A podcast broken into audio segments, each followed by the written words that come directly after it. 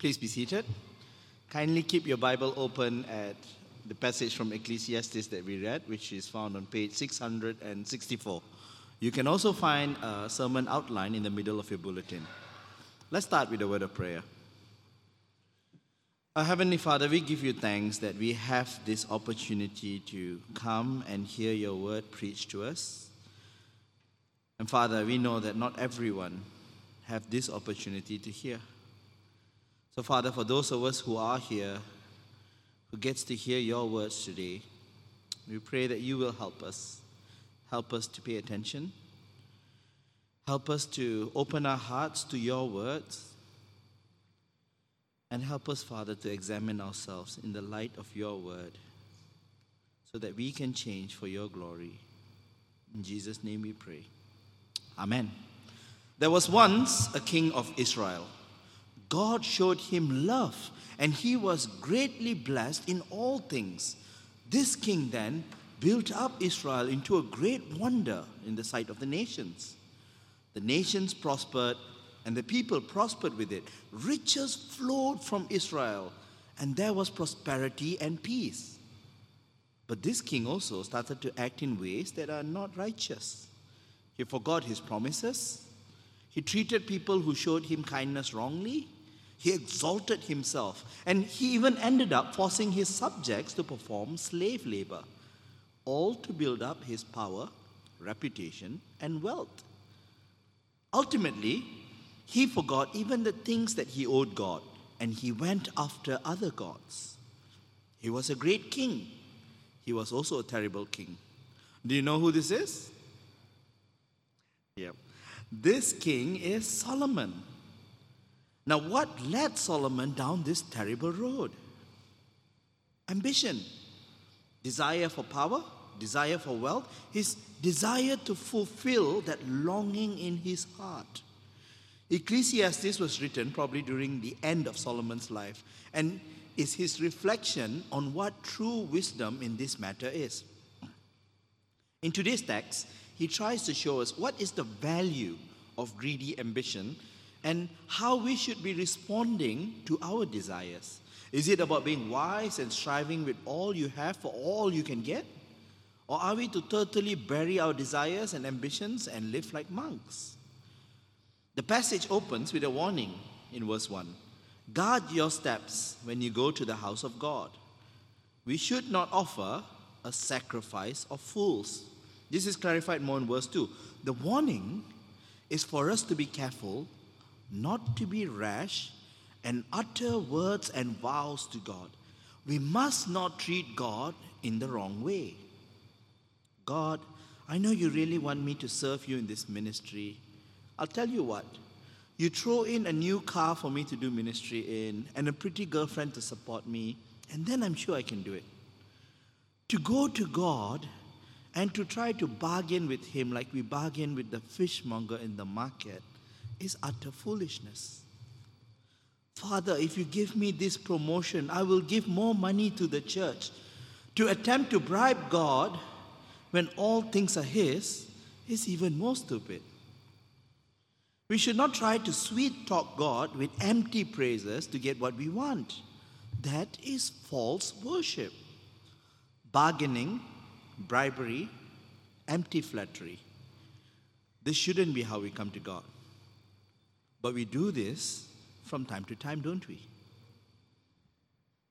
Why do we do them? Verse 3 tells us For a dream comes with much business, and a fool's voice with many words. With a dream comes ambition. And with ambition comes a burning desire in our hearts for things that we want. So we then come before God with our heart full of wants. And when a fool comes before God with a foolish ambition, then he will pour out insincere, foolish, empty words and engage in false worship before God. When we vow to God, we must keep it. We should be sincere, should be faithful in the things that we promise God. Pay God what He is owed, lest you anger God. Verse 4 to 7 then shows us what is the consequences of this false worship. Wisdom tells us to keep our vows to God, to not delay, not make excuses before God. If we sin with our mouth through insincerity and empty worship, then God will destroy the works of our hands. And this is why we are warned to be careful in approaching God. Yes, we are told to bring our needs to God. But when our needs are actually coming from our greed and selfishness, then what we bring before God is a wrong thing. We all know this, don't we? Yet, we are always swayed by foolish ambitions, just like Solomon, even in all his wisdom. In Solomon's downfall, with which he took Israel down with him, we see the truth of this warning. Have a look at verses 8 to 9, and you will see how this affects the order of things in the world. If you see those in power oppressing others and violating justice and righteousness, well, don't be surprised because that is how the world works now. The one who, out of selfishness, desires and have powers, they will misuse it. And this person has another person on top who does the same, and this continues all the way. At best, we can cry out to God for justice as the psalmist did in our psalm reading today. Ultimately, there is a king on top, a leader who is committed to cultivated fields, as verse 9 puts it. He is committed to prosperity because he himself chases prosperity. And it's a good thing that the nation prospers. But because it is born out of sinfulness, this desire for prosperity will lead to systematic injustice and wickedness. And this is exactly what we see in Solomon's life as he brings down Israel through his unfaithfulness to God. This selfish ambition takes different forms. And in verses 10 to 12, Solomon talks about it in relation to money. Can money satisfy? Simple answer is this You will never be satisfied with money because you can only eat so much. You may buy a hundredfold more food than you can eat, but all you can do with it is feed other people. You can't eat it. The only pleasure then that you will have is seeing with your eyes the other people eating your food. In fact, the hard-working laborer who has a full belly from eating a full meal or even if he just eats a little, that laborer will sleep well. He has been fed and he has no worries. But what about the rich? There will be concerns that plague them. What if my stock gets damaged by rats? What if I lose my investments? What if this big business deal fails? What if, what if, what if? Even with a full stomach, he cannot sleep well. So then, why desire large amounts of money and wealth when it has no capacity to actually bring satisfaction? And instead, it can even take away your peace of mind. We then move to item 3 in the bulletin, and we can see from the illustration and the notes that this part of the narrative is told in a style called a chiasm. It looks like a burger, and the idea is to have one part on top one part below that functions as a mirror image telling a similar story with similar themes. This mirror image then is to be understood in light of the middle, where the meat is. And that middle will help you to resolve the question that is asked in both scenarios. So we see that chapter 5, verse 13 to 16, which talks about a man who's attempting to build up an inheritance. This forms one narrative. And the second narrative is found in chapter 6, verses 1 to 6, which talks about a man building up a personal empire to satisfy himself. We will look at these two, na- at these two narratives and then come to the meat of the text to see what Solomon has to say. In the first scenario, chapter 5, verse 13, we see the first grievous evil that Solomon has seen. A man has been keeping riches to his hurt. He has tightened his belt He's been stingy with pleasures. He has made no provision for himself, and he has collected all his riches to be used for trade. But unfortunately, all the money was lost in a bad venture. And we hear similar stories today, don't we? When people invest in the stock market or business enterprises, sometimes because they need to go all in, they sell off their homes, their properties, and they live really, really frugal lifestyle just so they can afford to invest. Our desire to build up a bigger financial portfolio can sometimes mean we don't use our money to bring joy to ourselves or to our loved ones. Instead, we use money to try to get more money. Then, one day, it happens. Businesses fail, the stock market fail, currencies devalue. So, what then is all your sacrifice worth?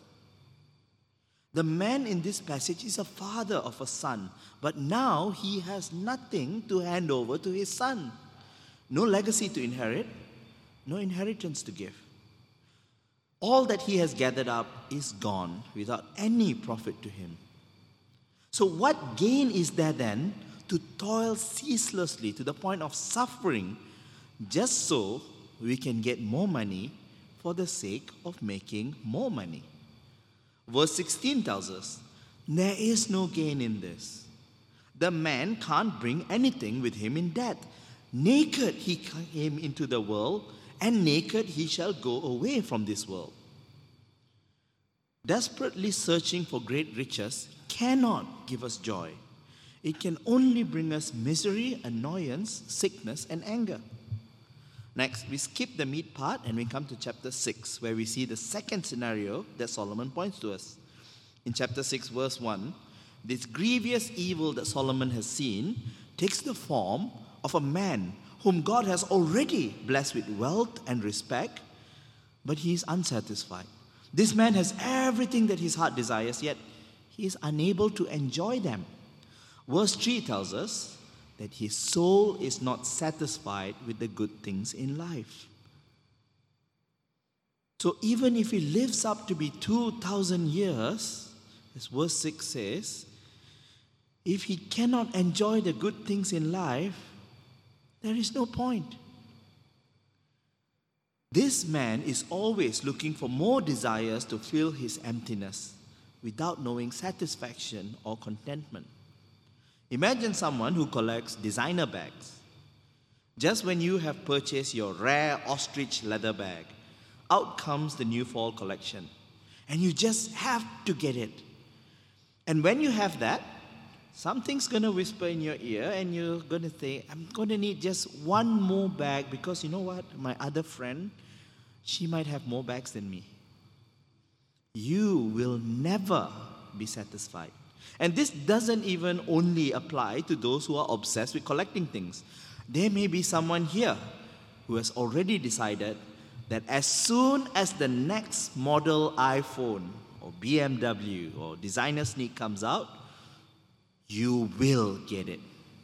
Perhaps you're already whetting your appetite.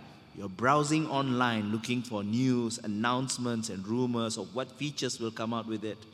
You're getting excited with every bit you hear, trying to build up your appetite. And perhaps God, in His kindness, will grant it to you. And when it is in your hands, you will feel joy upon joy. But only for a while. You will not be satisfied because you know the next iPhone or BMW or sneakers, the next one is coming out soon. And this process will then repeat itself. There is no joy in living this way. This even applies to all of us in our everyday context. It isn't just reserved for the rich and the elite. You see, we can look to things like comfort and security as idols which replaces money. So, things like having a nice car or making sure you have a spacious house with enough plot of land at the side for you to do a little bit of gardening. And these things then brings forth the same dangers for you. The man in this story, though he had money and respect, even if he had a hundred children, he is still not satisfied in anything, and he dies alone and unburied. He probably did not care for his family. And that is why we see that they take all his possessions and leave him unburied when he is dead. For all the money he has, he has not love and he is not loved. Even a stillborn baby then is better off because it dies and finds rest, never having been consumed by this desire that cannot be fulfilled. We cannot derive satisfaction from material things. All will die and go to the same place. So now we have two scenarios. The man who, in his desperation to build a legacy, loses all things. The man who, in his desperate search for pleasure, is unsatisfied and dies alone. What does Solomon have to say about this? Have a look then at chapter 5, verses 18 to 20, the meat of this passage. And Solomon says, It is better to eat, drink, and find enjoyment from the work that we do than to toil ceaselessly trying to grow our wealth or to continually hunger for more and more wealth and power. Why? Because God has given you a limited time before you die. With that, we come to the end of today's passage, chapter 6, verses 7 to 8. And here, we see the conclusion to the big question for today. You want to be rich and powerful? Here's the answer that Solomon gives You toil for the sake of feeding yourself, but that hunger is never satisfied. Today you eat, tomorrow you will be hungry again. This cycle goes on forever. So, don't be too keen to seek out to be rich and powerful. Instead, enjoy what you can. Appreciate your family, appreciate your daily toil, and when the time comes, die. That is the truth for everyone under the sun. We live, we suffer. If we are lucky, we enjoy a bit, and then we die. Each and every one here has the exact same thing to look forward to. Depressing, isn't it? Yet, we need to remember that what Solomon is talking about here is life under the sun. Not about life seen through the gospel of Jesus Christ.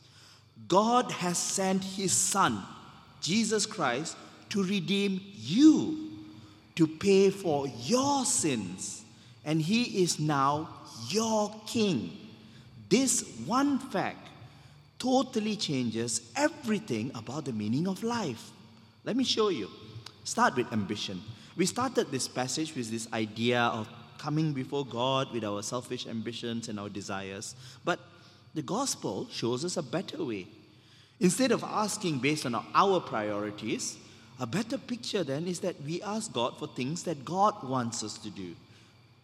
That means reorienting our hearts so that we will desire the things that God desires. Take, for example, ministry workers.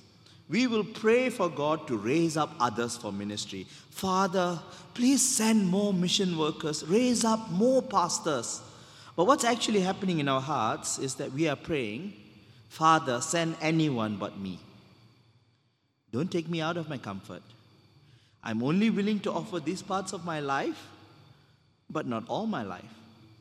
If we were to respond like Isaiah responded before God, we would say, Here am I, Lord, send me. And we won't pray this prayer because it conflicts with our selfish ambition. So let us be aware of this in us.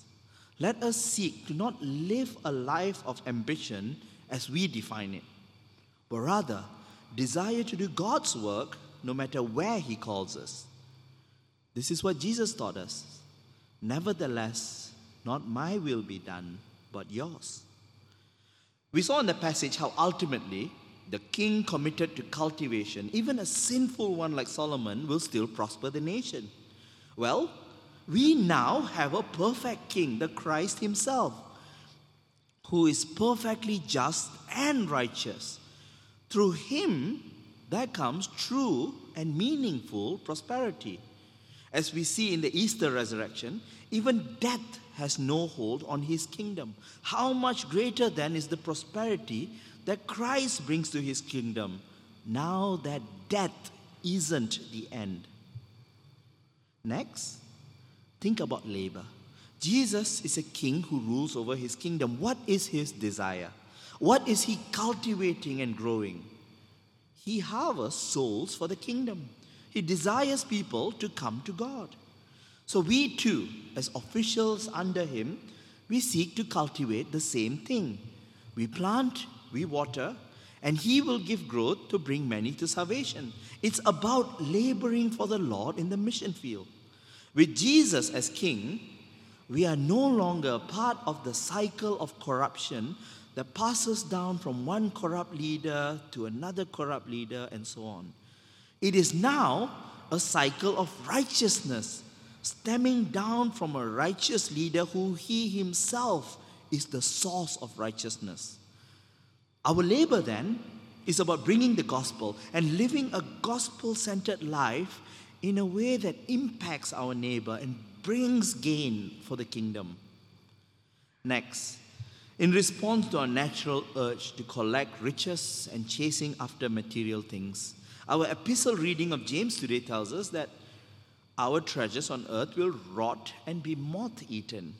Should we not then seek instead the treasures of heaven, which is imperishable? We should focus on work that has eternal significance instead of merely worldly significance. And finally, we are told that we have an unsatisfiable appetite. We eat, and tomorrow we are hungry again. Psalm 16 tells us the solution. You make known to me the path of life. In your presence there is fullness of joy. At your right hand are pleasures forevermore. God satisfies. When we come to God fully, He fills the craving and emptiness inside us, and we will be satisfied. So let us not look to the world to fill the emptiness. Instead, we come to God who can fill the emptiness and give us true satisfaction. Let us come to God and pray. Our Heavenly Father, we give you thanks for the words that you have given unto us.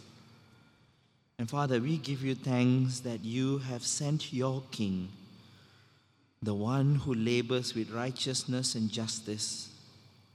And through him, we bring gain for your kingdom. So, Father, help us to align our hearts to your desire. Help us to seek to do your will. Help us to only make vows that pleases you and help us to fulfill those vows.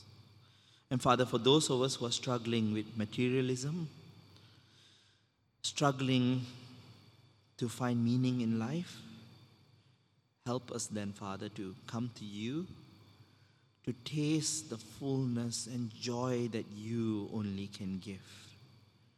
And may our hearts find in our love for you a shelter, peace, and eternal joy that comes through our Lord and Savior Jesus Christ. Amen.